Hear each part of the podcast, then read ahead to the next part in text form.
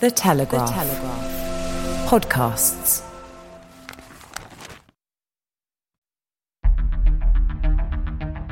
I'm David Knowles, and this is Ukraine, the latest.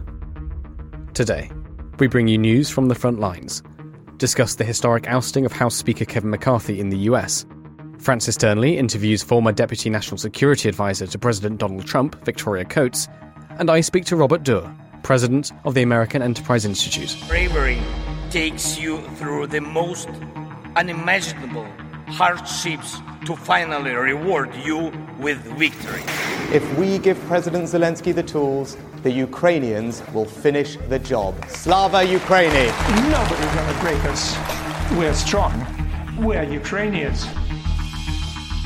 Every weekday afternoon, we sit down with leading journalists from the Telegraph's London newsroom and our teams reporting on the ground to bring you the latest news and analysis on the war in Ukraine. It's Wednesday, the 4th of October, one year and 222 days since the full scale invasion began. And today, I'm joined by our Associate Editor Dominic Nicholls, and US Growth Editor Jamie Johnson. I started by asking Dom for the latest updates from Ukraine.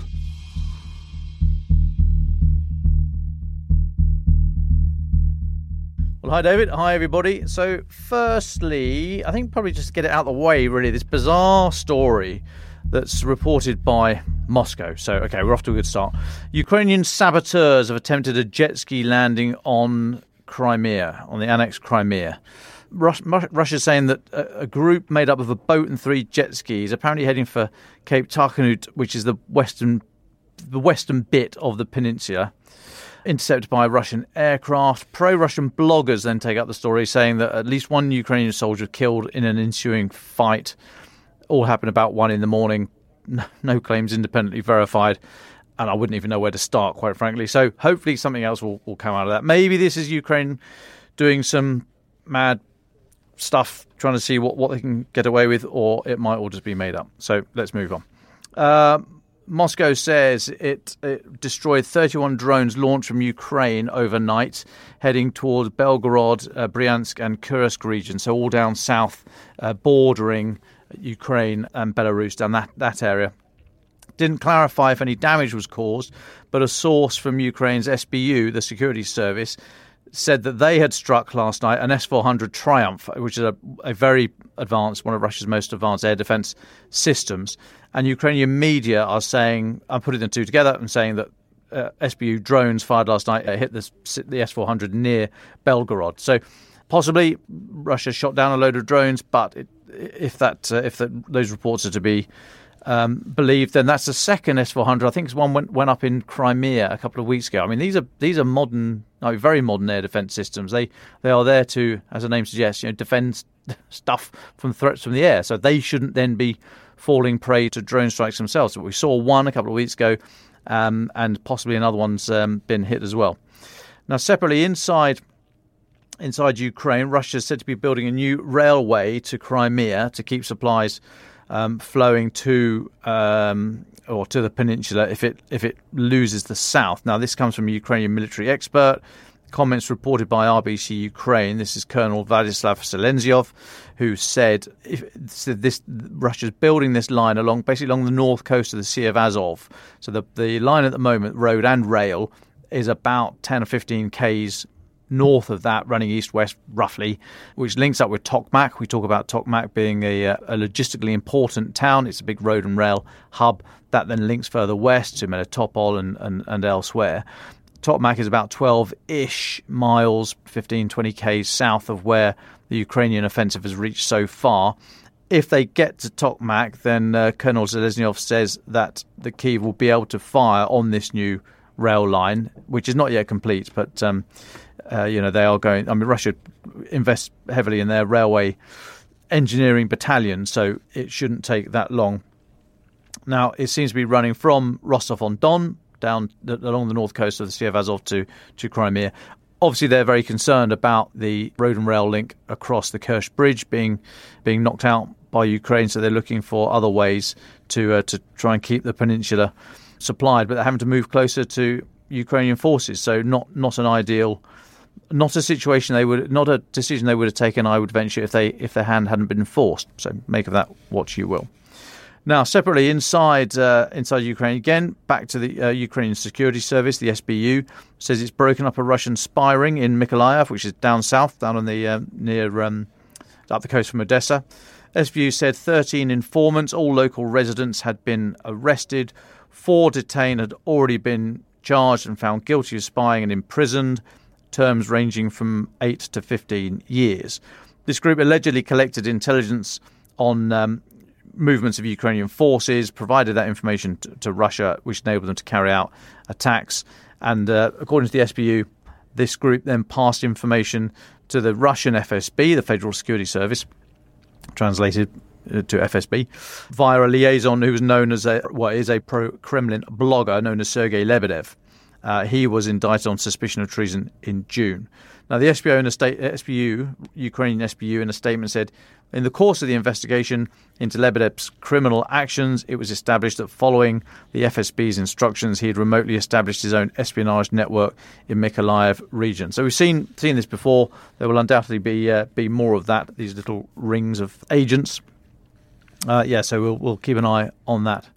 Now, separately, the Warsaw Security Forum has been uh, has been going on, and uh, NATO's one of NATO's most senior military officials has warned the, uh, he says, uh, it's a quote, bottom of the barrel is now visible, talking about the West running low on weapons and ammunition for Ukraine. I mean, there's a, this is gaining more exposure to uh, to news outlets, so it's worth talking about. I don't think it's as dire as some headlines would like to make out. Anyway, Rob Bauer, who's a, a Dutch lieutenant admiral in the Royal ne- Netherlands Navy, is the chair of um, NATO's military committee. So, speaking at the Warsaw Security Forum, said, "We give away weapon systems to Ukraine, which is great, and ammunition, but not from full warehouses. We started to give away from half full or lower warehouses in Europe. He's calling on governments and defence manufacturers to ramp up production in a much higher tempo. We need large volumes. The just in time, just enough economy we built together in 30 years in our liberal economies is fine for a lot of things, but not the armed forces when there is a war ongoing. Now, also at the conference, UK Defence Minister James Heappey. So we have the Defence Secretary at the moment is Grant Shapps, and underneath him there are three Defence Ministers, one for procurement, one for veterans, and uh, and the Defence Minister, who basically gets all the. Fu- it was described to me as the best job in in defence because they have all the all the kind of the military stuff, all the all the action bits without the health health and safety policy and don't park your bikes in front of the you know the fire escape, all that kind of stuff. So all that sort of wider fluff gets handled by other people, but the the, the defence minister James Heappey gets to um, gets to do wary stuff.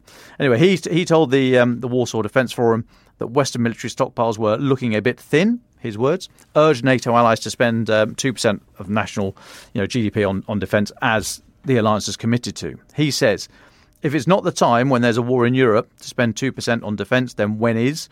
We can't stop just because our stockpiles are looking a bit thin. We have to keep Ukraine in the fight tonight and tomorrow and the day after and the day after. So they're all referencing that there is clearly not a, a limitless supply of arms and ammunition, but they are not saying it, and us, you know, we've got to be careful about the characterization here. They're not saying it as you're not getting any more or there's nothing left they are saying these things, making the point that, that we need to focus on the industrial and the, and the economic side of, of this war now, if it hadn't done already, moving into this, as I've said before, this kind of third phase, which is the attritional industrial, who can outproduce the other one, basically. Now, I when we were in the States a few weeks ago, I went to the Picatinny Arsenal, and they, they are ramping up production, or the US is ramping up production of artillery shells, 155 mil, hoping this time next year to produce 86,000 a month up from 12,000 a month at the moment. So those are the kind of numbers that that need to be stepped up to. This is happening across Europe to a greater or lesser degree. So I don't think we should view this as they're saying the locker's empty, you're not having any more because there's nothing left. This is part of the conversation about the industrial aspects of this war and the need to ramp up production, restart old, potentially out of use lines, and get onto a, a, a proper, if not fully mobilized, industrial sector, then not far off it. And uh, that's about it. Or just to mention, Gary Kasparov, Russian opposition leader, was also at the at the forum, and he just said a, soundbite from him. He said he only talks to Russians who can say number one, the war is criminal; number two, the regime is illegitimate; and number three, Crimea is Ukraine. I'd agree with all of those, but I think if I was speaking to a Russian who said probably two, two of the three, I would have a conversation with them to try and uh, try and twist their arm on the third. But um, I think those are fairly um, uncontroversial things to say for anyone who's not not um, not drunk the Zulu Kool Aid. But I'll take a little pause there, David. Thank you very much, Dom Nicholls, for all of that. Uh, Jamie Johnson, can I come to you? Uh, you're our US growth editor, so one of the most perfect people, really, to talk about the astonishing news out of the United States yesterday. This is the news that Republican House Speaker Kevin McCarthy has been ousted from office. Could you talk us through the news? What happened, and why is this relevant? Uh, well, thank you very much. Good afternoon, David. Good afternoon, London. And good morning, America. Yes, um, there's lots to say. Kevin McCarthy's reign as House Speaker is finished. Um, I've just seen a picture of the sign above his office being taken down. But this is not the end. In fact, it might just be the beginning of the chaos and infighting that's coming next. As a sort of brief summary, Kevin McCarthy was deposed by Conservatives within his own party in a vote which marked the first time this has ever happened, uh, in part due to a dispute over funding for Ukraine. Speaking afterwards, he said that he supported arming Ukraine and that what is happening looks a lot like the 1930s in Germany. He said a lot of actions that Putin takes are very similar to Hitler, and I fear making the same mistake twice and sending the wrong messages. But the thing I would tell everybody is more Americans are dying on the southern border than dying in Ukraine. And that comes down to the domestic sort of policy difficulties that he's had. So what happens next? Well, as it stands, the sort of plan is straightforward enough. They'll take a week, they'll try and elect a new speaker, and then get back on track. But as we know with this sort of thing, it's never quite as simple as that. There isn't much of a sense inside the House Republicans that they will be able to heal the divisions and coalesce around a new speaker anywhere near that time. A few names have been floated, including one Donald J. Trump, although he is rather busy uh, in downtown New York at the moment. Elsewhere in Washington yesterday, um, Joe Biden was forced to reassure Western allies that Washington will continue supporting Ukraine in its fight against Russia um, after billions of dollars of aid were ditched from uh, a crucial government bill. Now, the president told Sunak, uh, Rishi Sunak, uh, and other world leaders in a call that he was confident that Congress would eventually back his demand for weapons and money for Volodymyr Zelensky's army. Uh, but he had to earlier sign legislation to avoid a federal government shutdown, which was passed by Congress after a last minute deal on Saturday uh, which sparked fears in Europe. So Mr. Biden had asked Congress for $24 billion, uh, about £19.8 billion, but the final deal to keep the government funded scrapped even a much reduced sum of $6 billion for Kiev. In response, sort of the White House convened a call with the leaders of NATO, Canada, Germany, Italy, Romania, and Britain, as well as the European Commission and European Council and Japan. France's foreign minister was there. A readout from Poland said that Mr. Biden had told world leaders that there was far broader support for Ukraine in Congress than the media reports would suggest. President Duda said Joe Biden began with telling us about the situation in the US and what the real political situation around Ukraine is. Of course, Poland shares a border with Ukraine and has taken in almost one and a half million refugees from the country. So Duda went on, he assured us that there is backing for the continuing support for Ukraine first of all for military support, and he said that we are going to get that backing in the Congress. We stand united and ready to provide additional military equipment, financial and political support for Ukraine. Peace and security in Ukraine equals peace and security in Europe, Charles Michel, the European Council president, said after the call. Just as a sort of reminder, the US has provided more than 93 billion pounds to Ukraine, as well as tanks, helicopters, uh, millions of rounds of ammunition, and advanced guided missile launchers. But the Pentagon is running low on money to replace what they call critical weapons sent to Ukraine. Uh, according to a leaked letter to congressional leaders, there's a there's around 1.3 billion pounds left to replenish the stocks, which were urgently needed to fight an expected Russian winter offensive. The letter from the Department of Defense's chief financial officer said, "Without funding now." The US will have to delay or curtail deliveries of air defences, drones, and ammunition to Ukraine, it added. And so Mr. Biden said after the Congress had passed a bill to fund the government operations until mid November, we cannot, under any circumstances, allow America's support for Ukraine to be interrupted. Stop playing games, get this done, he said. Um, and so this all comes sort of just as President Zelensky was in Washington to ask for more help. I think that there's the, with with what's happened with um, Kevin McCarthy here. He had said that he supported the funding But on Monday, uh, Dmytro Kuleba, the Ukrainian foreign minister, said that stripping uh, out of the aid was an isolated event. He said, We're working with both sides of Congress so that it does not happen again under any circumstances. Therefore, we do not believe that US support has faltered. However, there's sort of a sense that this must sting a little bit. As I said, Zelensky was in the US Congress just last month. He met with Kevin McCarthy and members of both sides of Congress. Now the funding has been stopped. Uh, albeit temporarily, and McCarthy has been ousted. There's a sense that, well, Ukraine, although Ukraine is putting on a sort of brave face and publicly dismissing this episode as a blip, there could be further difficulties on the horizon. Well, thank you very much for that, Jamie. Could you just quickly talk about the broader context of this? I mean, Western support for Ukraine, US support, European support is something we've discussed a lot on this podcast. So, would you just sort of uh, expand our scope slightly and talk and talk about this this news from the US in that context? Of course. I mean, we, we've seen, for instance, despite the victory of a pro Russia populist in, in elections in Slovakia last weekend, Europe has sent increasing amounts of weapons and aid to Ukraine um, but it wouldn't be able to scale up the military or economic support to plug a hole left by the loss of the US assistance. Uh, Brussels is ready to release billions of euros in frozen EU funds to Hungary to convince Budapest to support an increase in financial support Ukraine. That's according to the Financial Times. And the European Commission wants a 57.2 billion top up to the EU budget to cover increased costs. That includes 43.3 billion pounds worth of support for a program for Kiev for the next 4 years. Uh, Viktor Orban, the Hungarian Prime Minister, has vowed to block any boost unless his country receives the frozen levelling up funds, which were blocked over concerns of his backsliding on the rule of law.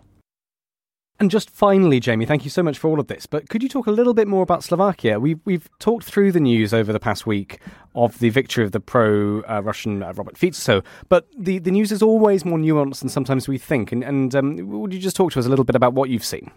Of course. So, what we've seen in Slovakia is a European Commission vice president has insisted he backs Ukraine to the hilt after his par- par- political party won elections in Slovakia, campaigning for an end to sending weapons to Kiev and sanctions against Moscow. So he's Brexit negotiator Maros, Maros Sefcovic. Um, he's a member of SMER, which uh, triumphed in Saturday evening's vote under the leadership of pro Russian populist Robert Fico. He opposes Western sanctions against Moscow. Do I support sanctions? Of course I do. Do I support military support for Ukraine? Of course I do. I'm surprised I have to say that, Mr. Sefcovic said. The EU Brexit negotiator said that he had received an award from Volodymyr Zelensky for being a friend to Ukraine.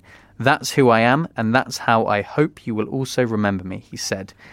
So there's a bit of a uh, a bit of a strange path going on there. But he's faced questions over his relations with Mr. F- with Mr. Fico while being grilled by MEPs on Tuesday morning over his appointments as the new EU climate czar.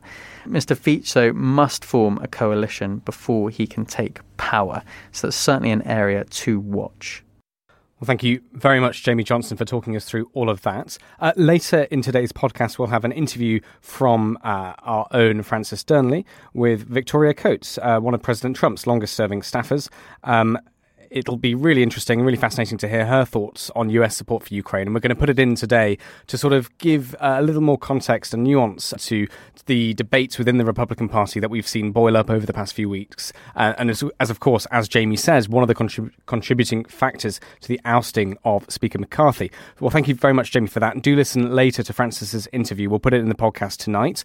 Um, News from Britain. If you're following Conservative Party conference, you'll have seen that Rishi Sunak, the British Prime Minister, has just given his his address. It's, I think it was almost more than an hour he's been speaking. Ukraine hasn't turned up that much in the speech. We haven't really gone too hard on it in our live blog. We'll probably have some analysis of his positions and his thoughts later on in the week. Uh, just to say from me, I was obviously up in uh, Conservative Party conference over the past few days, and we'll have interviews with Ukrainian MPs who are present and British MPs working on on Ukrainian issues. So we'll put them in the podcast tomorrow, Thursday, and Friday. Uh, and thank you, of course, to the Conservative MPs and the Ukrainian MPs who took their time to speak to me at Conservative Party conference.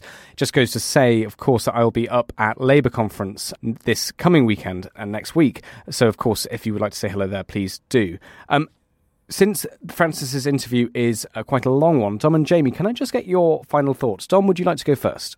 Yeah, sure. So just um, finishing off the uh, well, continuing the thoughts about the about uh, Western arms, because of course we should expect Russia to leap in there and say, ah, the West is fracturing, the, the support is dwindling, you're not getting any more weapons. So we do need to keep this as a live discussion. And it would be wrong to characterize this as, oh, there's nothing to see here, it's all fine. Of course, it's not It's not fine if people are talking about uh, a, a, potential limit to, um, to weapons supplies and so on and so forth. But I don't think it's that dire, and hence we need to com- keep the conversation going.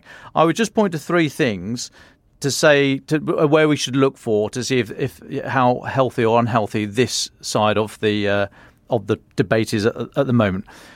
Ramstein, right? That's the process. The Ukraine contact group. That's the US led 50, whatever it is, 54 countries sitting around a table once a month saying, pledging military kit. So it happened, it was at Ramstein again two or three weeks ago. So Next one of those that comes up, not quite sure exactly where, where it's going to be, but let's have a look at that and see if, if people are sitting on their hands or, or relying more on nice warm words than actually saying, yeah, you can have 12 archers and, and a few stormers and etc. etc. So Ramstein, that does the weapons. EU, that's the kind of diplomatic bit at the moment. And we saw Josep Borrell, EU's um, the head of the foreign service there, taking all 27 well, those inviting all 27, don't think they all actually went, don't think Hungary's went, to, to 27 foreign ministers invited to have a meeting in Kiev. So that's shoring up or showing very strong diplomatic support from the EU with a pathway to um, EU membership for, for Ukraine eventually. So let's see if, if there's any any um, watering down of, of that front as well. So Ramstein for weapons, EU for the diplomatic, and finally NATO for well, NATO stuff, I suppose, basically. But you know, the very very strong support, and absolutely not a fag paper between um, Mr. Zelensky and uh, Jens Stoltenberg, NATO Secretary General, uh, in terms of support. Jens Stoltenberg absolutely behind continued support for Ukraine. So no, no, nothing at all, despite all these rumblings, which, as I've said before, are a sign of a healthy democracy. They do not show fractures. This is what friends can do. It comes as a surprise to Russia t- to see that. They see every sort of difference of opinion as a as a crack that's going to splinter the the uh, the alliance. But as far as I'm concerned, there's absolutely no no difference in NATO's position. EU are very very strong on their views towards towards Ukraine, and Ramstein process. Well, that was as strong as ever a couple of weeks ago. So yeah, we'll keep the conversation going, but I'm not I'm not crying into my chips just yet. Thank you very much, Dom. And to finish, Jamie, thank you so much earlier for talking us through the historic news from the US. How significant is it? I think it is significant. I think there's two two factors here, one on each side of the Atlantic. I've just seen, obviously, Rishi Sunak has been speaking, as you mentioned, and he's just tweeted out, "We were the first country to send tanks to Kiev." Now more than 10 others have followed. We were the first country to agree to train Ukrainian pilots. Now over a dozen others do so too. I say this to our allies. Give Zelensky the tools. The Ukrainians will finish the job. And he, Zelensky, has literally just tweeted in reply Thank you, Rishi Sunak. The UK's leadership in supporting Ukraine is deeply appreciated. That looks to be a pretty rock solid relationship. And obviously, the UK has an election in 2024. There, there isn't a huge amount of dispute about funding from UK point of view. However, on the other side of the Atlantic, in the US, what we're seeing is, as the war is, is, is dragging on, there is a growing resistance to provide aid for Ukraine um, from within what is a, an increasingly isolationist Republican Party. So obviously, the criticism of the support has come from mainly sort of uh, Republicans who support Donald Trump, who's obviously the frontrunner to face Mr. Biden in next year's presidential election. But it would be wrong just to class this as a, as a, as a Trumpian thing. There's definitely a wing of the party, and quite a significant number, who would rather focus on issues at home. I mean, even Kevin McCarthy said last weekend that he supports linking new funding to tougher controls on the US border with Mexico. Quite frankly, sometimes Ukraine can feel a long way away from people who live in rural Kentucky or other areas or, or down on the southern border with Arizona. It feels like an issue that basically, as, as Ron DeSantis said, the Europeans should be able to take the lead on. It shouldn't be America. So last week we saw nearly half of Republicans in Congress voting to cut $300 million to train Ukrainian soldiers and buy weapons from a defense bill. Uh, the aid was later approved separately, but that goes in pretty sharp contrast to what um, Rishi Sunak has just been tweeting. So obviously the bigger picture is that there are fears that this dispute could encourage Vladimir Putin to sort of engage in a longer war in the hope that with elections on the horizon, war fatigue in the West could eventually take its toll. Thanks, David, Dom, and Jamie. In today's podcast, we hear more about the ongoing battles within the Republican Party and how they are shaping the political landscape of the United States. Ukraine remains one of the fault lines of that debate. And whilst in Washington, David and I were keen to hear the views of experts in this particular subject. You'll hear David's interview in a moment, but first, my conversation with former Deputy National Security Advisor to President Donald Trump, Victoria Coates. We discuss her insider reflections on the skepticism within the Republicans towards America's current support of Kiev, as well as Trump's true stance on the war and the broader security threats she worked on during her time in the Trump administration. I started by asking her to introduce herself and the work of the Heritage Foundation, I'm Victoria Coates. I currently serve as the vice president of the Kathryn and Shelby Cullom Davis Institute for National Security and Foreign Policy at the Heritage Foundation. In previous incarnations, I served on the Trump National Security Council staff, uh, ultimately as the Deputy National Security Advisor for the Middle East and North Africa before that, I was the national security advisor to Senator Ted Cruz for five years. And before that, I was director of research for former Secretary of Defense Donald Rumsfeld. Thank you very much. And let's start with the Heritage Foundation. There'll be many listeners in the United States who are familiar with it, but there'll be many in Britain and in Europe who aren't. So, can you just start by talking us through what is Heritage and what does it do? and What does it stand on on some of the core issues? Absolutely, and it is it is a top priority for our president Kevin Roberts to increase familiarity in the United Kingdom to Heritage as a staunch partner, ally, conservative institution that crosses the Atlantic. He's visited the UK a number of times since he became president. Will be heading back next month. So this is a, a personal commitment of his. Heritage recently marked our 50th anniversary. So we were in many ways a Cold War institution as originally conceived. We're very, very close to the Reagan White House in terms of the policies we were crafting in the late 70s and 80s to support that conservative revolution and since then have grown in scale to be the largest conservative think tank in Washington.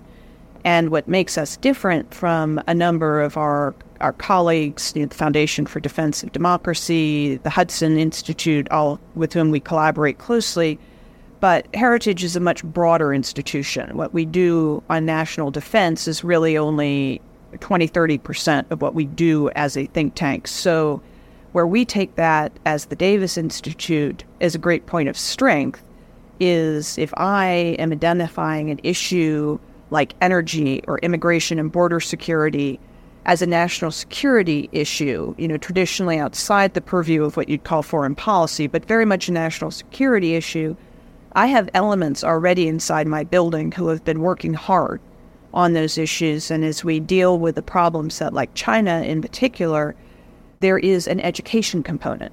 China is infiltrating our educational institutions from K through PhD and trying to exploit what they've identified as a weakness. So I need to know about education to be able to combat that threat. So that's really where heritage is you oh and then finally our placement. We're looking out the window, we can see the top of the Capitol dome. We're there. It's a beautiful uh, Washington day. and it's a beautiful Washington day, but we are right up smack up on Capitol Hill. And so, as European partners and allies are trying to navigate the Hill, we can assist with that and run point between primarily Republicans. There are some Democrats that talk to us, which is nice, and Capitol Hill. So, thank you. And obviously, very keen to hear about your experiences in government, as it mm. were, in positions of authority. What of your experiences, what period, what events sticks out most to you in the foreign affairs space that you were involved?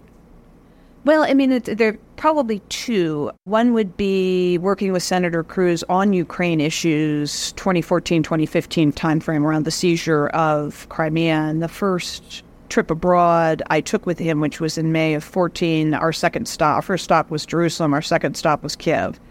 And he was one of the first elected officials to meet with Poroshenko, who had just been elected, was not yet inaugurated as president of Ukraine. So it's it's an issue with which I've tangled over this really last decade, which is is helpful to have some perspective on it. It didn't drop on me out of the blue in February of, of 22, but, you know, has been part of my rhythm for a while now. And, and certainly working in the Trump administration, both on the NSC and then my last year was at the Department of Energy, which was a hugely educational experience to get out of the White House into a department and look at energy as a national security issue. And the, the posture of the United States really over the last decade has changed so dramatically as we became one of the world's big three producers. So it's the Russians, the Saudis, and us. And one of those things is not like the others. So the United States, I think, has not fully come to terms with what it means to be a global energy superpower. That's not what we've been. And we at Heritage have a very strong emphasis on climate and conservation. Conservation has conservative in it. So we think that is preserving a clean, nurturing environment is a priority for us, but not at the expense of human thriving. And so what we're working on is mapping an energy plan that will responsibly fuel literally the future and that we can now play a role and certainly the experience of Ukraine, which in many ways is an energy war, the way we were able to surge, even under what I would see as a very burdensome regulatory environment imposed by our current leadership, enough gas to help Europe, we need to retain that capacity going forward. What the president just did in terms of canceling the Alaska leases, actually not huge projects in and of themselves, but the signal is so chilling that you could have all your proper lawful leases. You could have them for six years. You can be working away on your project, and somebody can just come along and pluck them out. Why would you do that? Why would you develop a project? So that's a very strong concern that was really born out of that last year in the administration in energy. You're starting to think about energy as one of our great strategic assets. That's very interesting. And we'll come back to 2014 in a moment. As you say, Heritage has a lot of connections with the Republican Party. You served in a Republican administration. What do you think of the Republican position at the moment, as articulated by many of the candidates running for the uh, nomination around the matter of Ukraine?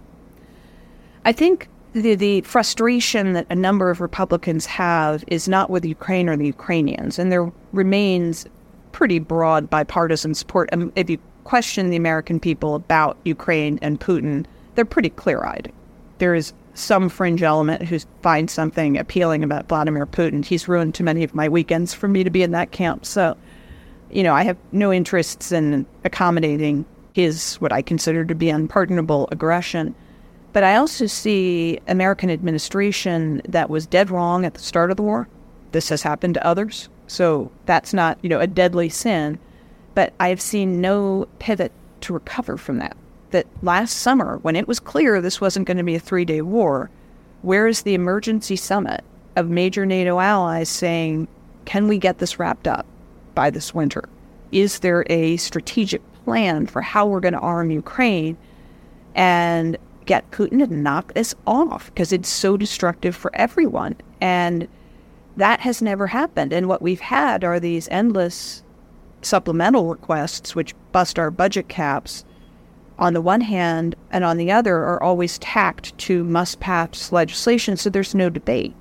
You know, where has the president ever come to the Congress and given an address on his strategy for Ukraine? He has not. His strategy, as far as I can glean, is as much as it takes, as long as it takes. Then you're going to wind up with a lot of dead Ukrainians, and I'm not sure that's not a strategy. And so we hear they want another 24 billion. Fine, I understand that's not the end of the world in terms of numbers, but we are dealing with a bad fiscal situation here, so it's significant and needs to be looked at. Then they tell us, well, this is just through Q1 of next year. So you're telling me you don't see this wrapped up within a year. You don't have a plan to wrap it up, and you're not looking for one. You're just planning to come back to Congress in April of next year and ask for another 24 billion. But do you think the Republican Party would realistically be stronger on supporting Ukraine? We might spend more. I mean, there certainly is an appetite for that among some members, Senator Wicker, Senator McConnell, for example. And if they were in a position not simply to appropriate funds, but to spend the funds, they could make that case. And that's where I've differed with them. They're partners and allies, obviously. But I can appropriate all the money in the world. I can't force the president to spend it in a responsible fashion.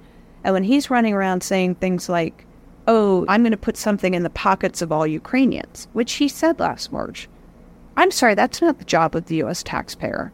You know, if you want to focus on military aid to defeat Putin, you are going to get a sympathetic audience. If you're trying to build a welfare state in Ukraine, you're not. If it, anybody's going to do that, it should be Brussels. Donald Trump is obviously the favorite mm-hmm. to win the nomination. If he becomes president, what do you think he will do on the matter of Ukraine and foreign affairs more broadly?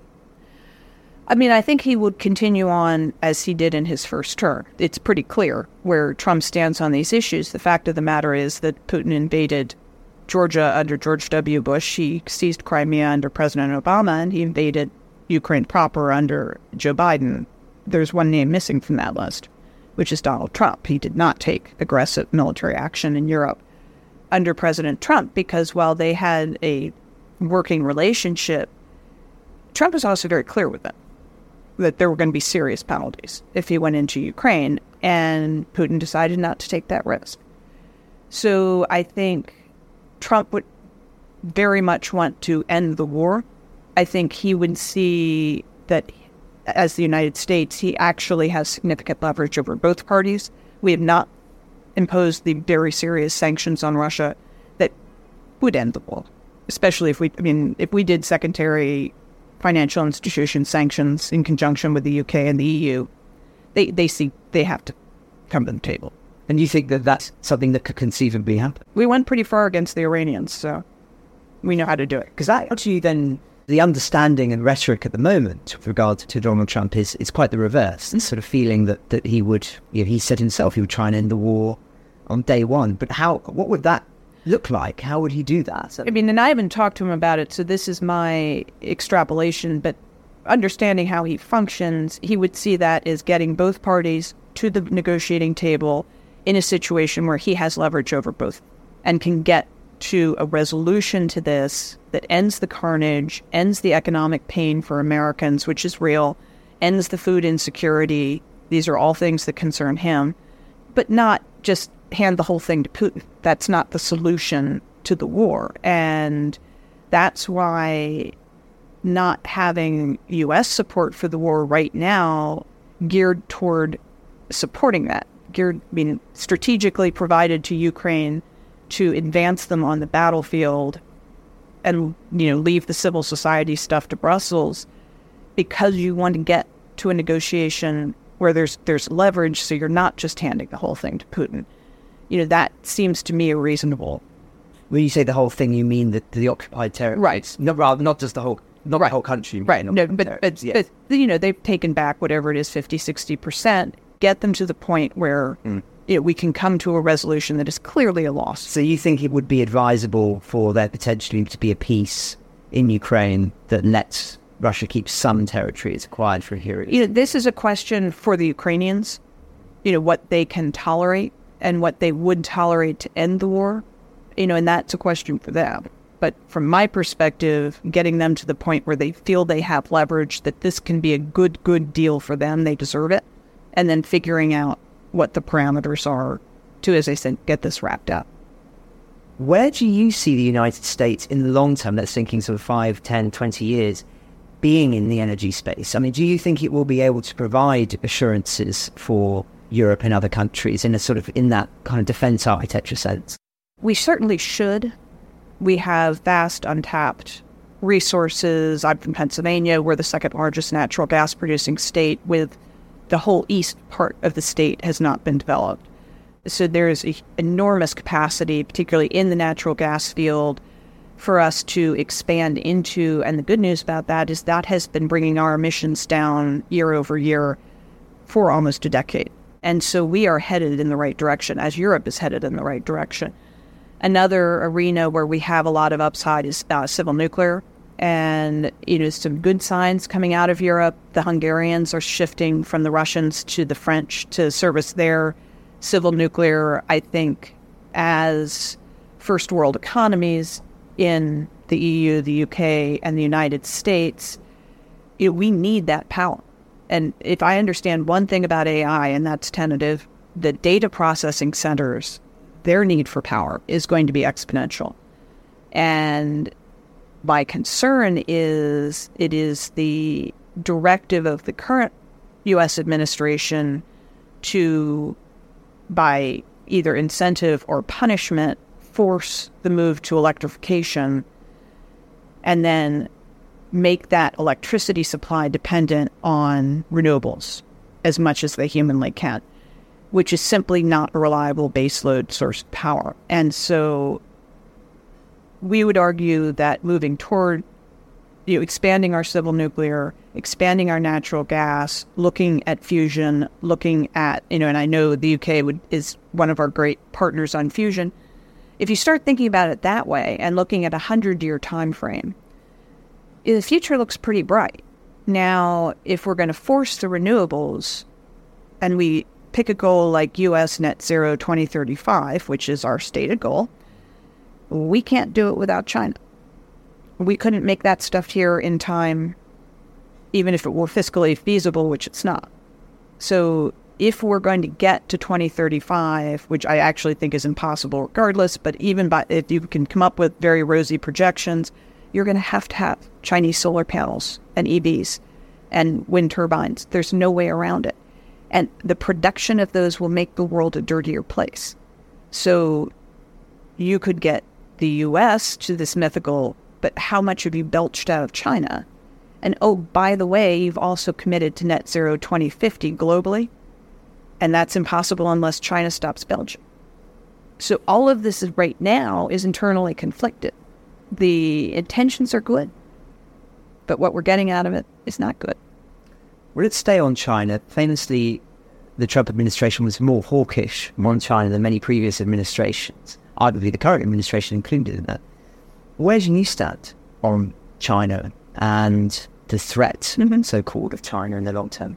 No, it's it's really been a part of my evolving thinking really since 2016 timeframe when it started to become. Although actually, I'd take it back to 2011 when I was working for then Governor Perry, and he had a real problem with Huawei in Texas. And what had happened was after George W. Bush got China into the World Trade Organization, very consistent with his father's policy, understand the impulse behind it. But then, you know, it was engage Chinese companies, bring them to the United States, specifically bring them to Texas, get them established, create jobs, do all these things. It sounded great. We will, we will liberalize them economically and then they'll liberalize politically and life, they would understand it. And so what Perry did in 2007, 2008 timeframe came back to haunt him in 2011. And that was an eye opener for me. I did.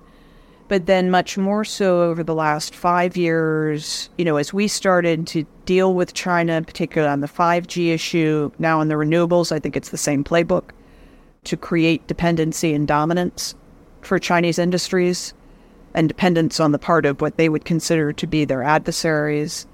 That we have to see this as an all of nation effort and it's it's going to be everything from agriculture to as we were talking about education to energy you know all of these fields are part of it and we have enormous resources we have enormous advantages in this they have some pretty significant demographic problems they can't solve I mean, and they're the ones who did it. They basically murdered half their population, and that's now playing out over the next 50 years. Can't come back from that. But at the same time, they also are very powerful, they're very determined. But in a way, our greatest asset is the fact that we have allies. They don't have allies. They have dependents, they have vassals, but they don't have allies. And I believe it was Winston Churchill who said that the only thing worse than fighting with allies is fighting without. It's very interesting. And you mentioned a moment ago that, that heritage is a Cold War foundation. Mm-hmm. That's, that's its origins. Do you think when we look at the geopolitical context at the moment with Russia, with China, these sort of blocks forming between autocracies and democracies. Do you think we are entering already in a Cold War II type situation, or do you think we're on the precipice of that? I think we are. And I mean, what you see with Kim in Moscow today, Maduro in Beijing today, these kind of lesser states being gathered into the bigger ones in what really is a new axis. And The good news is they've revealed themselves. There nobody's trying to do this in a furtive way, so everybody sees what's going on. And the other sort of thing is is these countries like North Korea and Venezuela can be useful, but they come with some pretty serious problems. You know, do you really want to peg your currency to one of those currencies?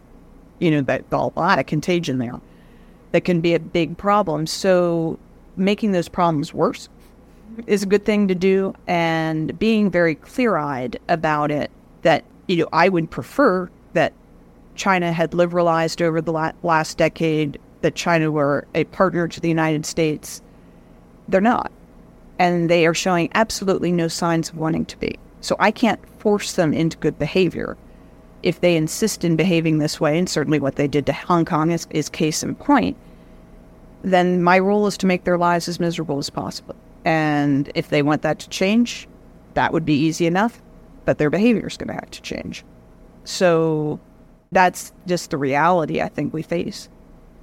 Is there a West strategy for dealing with China and hostile powers? I mean, if you contrast, say, the Cold War, where there was, I think, a greater clarity about what needed to be done to contain.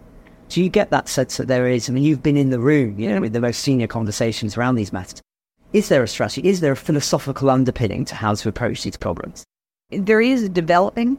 I mean, it's come as a surprise because, you know, the decision in 1989 when Tiananmen Square happened on the part of the United States, then the George H.W. Bush administration was don't push back. We're going to keep bringing them towards us. And he had been CIA director and ambassador to China. I mean, this was not an unintelligent or uninformed person, but that turned out to be a flawed assumption ultimately. So, switching that mindset that we don't want to have too much economic exposure. And, you know, one thing that's not discussed much is uh, the massive U.S. hedge funds who have tremendous China exposure. A lot of people's retirements that are very dependent on China, and that is a problem. So, figuring out how we start to disaggregate that vulnerability, look at other markets. You know, India is looking a whole lot more appealing now than China is with their problems. And so, how do we make sure they're coming with us? You know, and I think it's incumbent on the United States to point out to them why are you hanging out with the BRICS right now? You are so much better than that and so much more potential. Uh, you know, it's not telling the Indians what to do, it's giving them an alternative to, you know, hanging out with some pretty weak and needy developing partners when they are starting to be in a much more powerful position of strength. And then again, just figuring out how the United States and our partners and allies offer alternatives so we don't get into a 5G situation where suddenly everyone's saying, well, we have to go to Huawei because all of your companies have gone out of business. Ah, amazing. You know, and the same thing on, on energy that, you know, yes, we will continue to pursue responsible policies, but at the same time, we have to fuel the future. We can't be dependent. Thank you very much for your time. Absolutely. Thank you. Thank you, Francis. When we were in Washington, I spoke to Robert Doar, president of the American Enterprise Institute.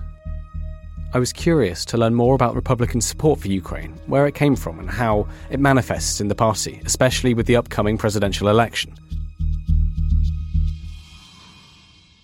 Well, thank you so much for your time. Over the last few days in Washington, something I've heard again and again is from American commentators and analysts is the idea that American politicians and policymakers need to be able to make the case to the American public for support for Ukraine. Why are we doing it? How do you make that case with the average person, not a policymaker, not somebody on the Hill or the Capitol, ordinary people living ordinary lives concerned with taxes, schooling, local politics? How should policymakers be talking to them? Well, the first thing I'd say is I think in some regard the case has been made because the representatives of the people in the Congress and the president have invested you know, $70 billion in helping Ukraine.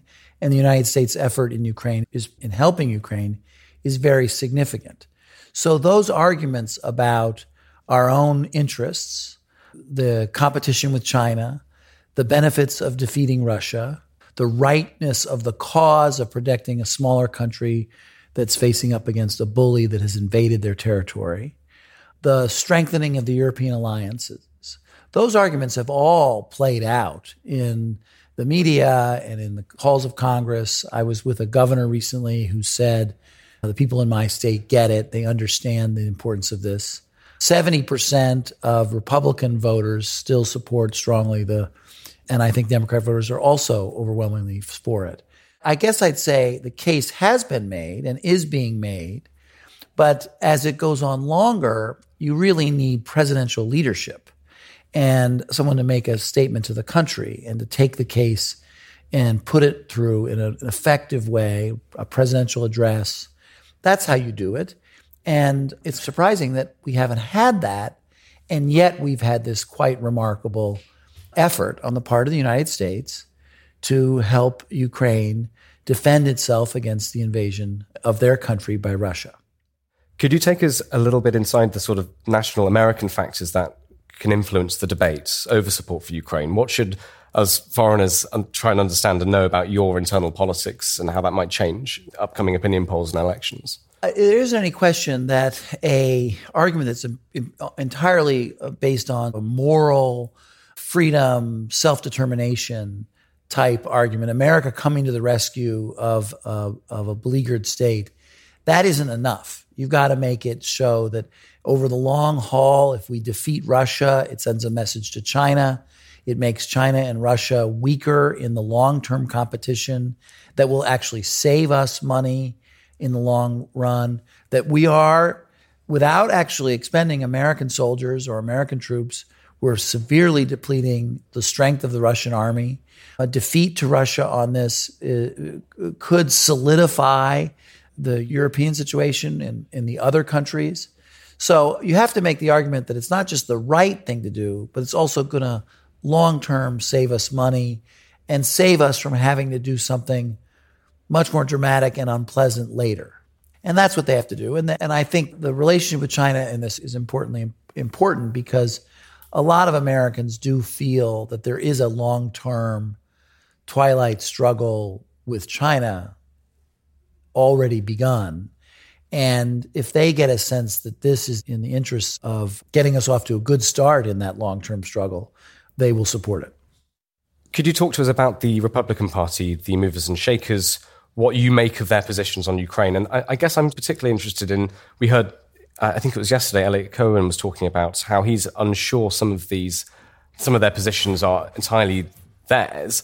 They might just be aping Trump because he's the sort of the sun, his gravity pulls their, their, views with him. What do you make of that? Well, so first on the Republican movers and shakers, the minority leader in the United States Senate, Mitch McConnell, has been a great leader on this. And the overwhelming majority of his caucus has supported him. You wouldn't be able to get the significant appropriations and the support for Ukraine that's already taken place.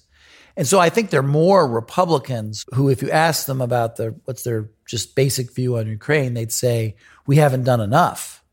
And what we've done has been too late. Then you would have Republicans who say, we're doing too much and we ought to retreat. And I think that Speaker McCarthy is also, he has to acknowledge a certain part of his caucus, but overwhelmingly the bulk of his caucus and the chairman of his major committee and he himself have been strong supporters of the effort to support Ukraine so far. And so I think that's a good thing. And sometimes we get all excited about those the minority voices that make a lot of noise in opposition and miss the fact that the appropriation bill passed and the money's been allocated and the armaments are being delivered. And the United States military is helping Ukraine all it can, short of being in Ukraine. And so there are great leaders. Senator Portman, who's an AEI scholar here at AEI, um, before he left the Senate, was a great leader of this initiative. There are many leaders that have been. Susan Collins, Senator Collins of Maine. They're not always the, the loudest voice or they're not getting the most attention from people that want to call attention to the dissenters, but they do carry the majority. So that's that. I think the second part of your question was, oh, the campaign and yes, how the campaign will yes. affect it. Well, there you've got it's a presidential campaign in the United States. So we've got a a bunch of candidates and they have a variety of views. But I've been impressed by Governor, former Governor of South Carolina, Nikki Haley, strong support for Ukraine. Certainly Vice President Pence. He was here at AEI. He made a strong case for helping Ukraine. And Governor Christie went to Ukraine and he, on the campaign trail, is recounting just abhorrent examples of Russian bombardments of civilian populations, the kidnapping of the Ukrainian children. So he's making a very strong case. And then there's a few others that have said that represent the more isolationist wing of the Republican Party that said have said other things. I think that, and we'll see in the campaign how it plays out, but I think the emerging candidate will be more likely to be supporting Ukraine than the other way around. With the one wild card being the former president of the United States, who could be the leading candidate, or he is the leading candidate now and could be the nominee. I don't know that he will be. And I think Europeans should understand we have a ways to go in this race. It's not over by any means. And he has been all over the map. He doesn't really say what he thinks, except I'm going to fix it. And so there's that. That's really fascinating. Thank you. What do you think, in terms of aid and support, the US could do better? I mean, you've already mentioned the kind of the communication potentially from the president, but what else do you think the country could do better to help Ukraine? I have a sense that the Ukraine needs more of what we've been giving. And certainly the delay on the F 16s and the air cover has been a problem. And that's something that the United States and Europe has considered. And I gather there's in a year or so, or six months, or fairly soon, I don't know what the latest is, that will come. But having said that, I, I think that you know better than I know, probably because you follow this much more closely Ukraine is a much smaller country than Russia. Russia has resources and people that are larger than what Ukraine has. And if this becomes a war of attrition between a country that can throw hundreds of thousands of people into the maw, that's going to be a real problem. So I wonder if really what we can provide is a different strategy that overcomes that unequal balance between the two countries. Looking back over the last 18 months of the full scale invasion, what lessons do you take? What new things have you learnt from what you've seen in Ukraine and the US's response? Well, the first lesson is that a committed and, and organized and smart and determined defender of their country can defeat a much bigger opponent that is supposedly world power.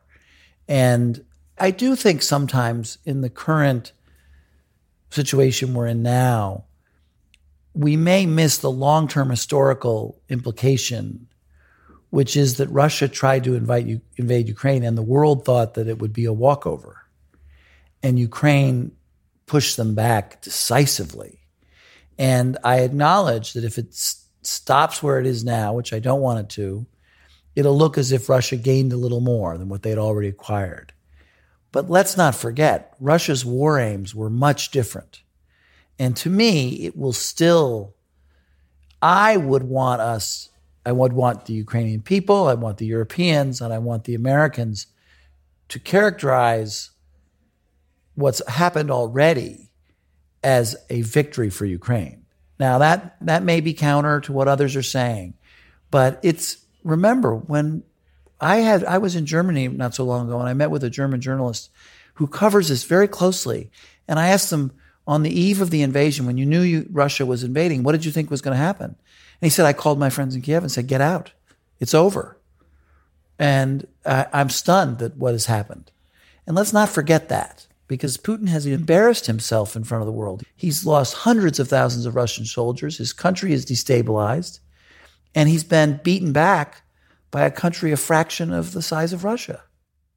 You mentioned China in your first answer, I believe. What do you think the implications of this war and the way it's unfolding are for US competition and relations with China? Well, the simple answer, the one that you'll get from everybody, is that if you defeat Russia or make Russia pay a very high price for what its aggressive behavior in this part of the world, it will make China think more carefully about invading Taiwan. And I think that's true. So that's number one is that that weakness or a failure to to show resolve against a bully leads to the bully thinking they can do more things. And so I think we've accomplished that. And and beyond that, if we were to if we were to if we were to if Ukraine was to succeed in defeating Russia completely, uh, that would only further make that point. And China would be, China doubled down on its relationship with Russia. I think they've hurt them themselves in the eyes of the world. Again, Europeans, Germany has a lot of business in China. China does not help itself by associating itself with Russia in the eyes of Europeans. It doesn't and even for Americans who are less hawkish towards China, this doesn't make them happy. They feel it, it undermines the reputation of China in the world. So if your question is, do I think there's an opportunity to send a message to China and have China feel um, pain because of their association of Russia, I think that's happening. What did you make of President Biden's uh, visits to Europe? He's been to Poland, he's been to Kiev, of course. I'm, I'm really curious. How did that go down in the US? How was that seen here and understood here? What was the reaction? I don't, you know, study every particular political poll, so I can't say. I think that people who know that it's important for the United States to play a strong role in the world and are proud of our country when we stand up for freedom and self determination and a smaller country when it's being bullied by a larger country. We're proud of that effort by President Biden. I don't think he does it with a lot of charisma. I, it's uh, what's going through my mind, and, and you're a Brit, I think. Boris Johnson strolling through the streets of Kiev, that that really that captured my imagination. That was Churchillian in a way. Uh, President Biden is not that. That's really fascinating. Do you, do you think that Americans are feeling taking in Ukrainians, helping them find jobs, helping them assimilate, taking care of them, there's sort of a new appreciation maybe of the value of democracy and freedom? Maybe I, am not maybe. so sure about that because mm. I don't think we've I don't think it's as present in people's minds, average Americans' minds. But I was in Poland and also after the invasion of Ukraine, and the enormous effort on the part of the Polish people to absorb the Ukrainian refugees and was remarkable. And it bolstered the pride of Poland and the pride of Poland as being an ally to the West in opposition to Russia. That was clear. Now, as time goes on and it becomes harder and more difficult, and uh, that can fray. And but I don't see any. I you have to. It's America's so big, and people are so different. My son is in the United States military. He's a second lieutenant in the United States Army. He's in Germany, deployed to train Ukrainian soldiers. The families and the people that I'm associated with because of that, we're very proud. But I can't say that, that we represent the vast majority of the American people. But there are Americans who feel great pride in the fact that once again, the United States is leading a cause that is good. And if it wasn't, if we weren't doing it, it might not happen. Is there anything you want to say to our listeners? Anything that I haven't asked you that you think uh, is an important thing to talk about or mention? When they are observing American politics, don't only rely on the New York Times. and also be aware that the loudest voices, especially now in American politics, aren't necessarily representative of the vast majority of the American people. What's happening in America right now, for lots of reasons, is that loud voices on the fringes of both political parties are seem to be getting all the attention and the large group in the middle the 60% in the middle are sometimes being drowned out and not heard, but they are they're still there and they don't see the way the world the way these louder voices do and they see it in a way that I think represents more of what I've been saying. That's very optimistic to hear. Thank you so yeah. much for your time. Thank you. I'm generally optimistic guy. Ukraine the Latest is an original podcast from The Telegraph. To stay on top of all of our Ukraine news, analysis, and dispatches from the ground, subscribe to The Telegraph. You can get your first three months for just £1 at www.telegraph.co.uk forward slash Ukraine the latest. Or sign up to Dispatches, our Ukraine newsletter, which brings stories from our award winning foreign correspondents straight to your inbox.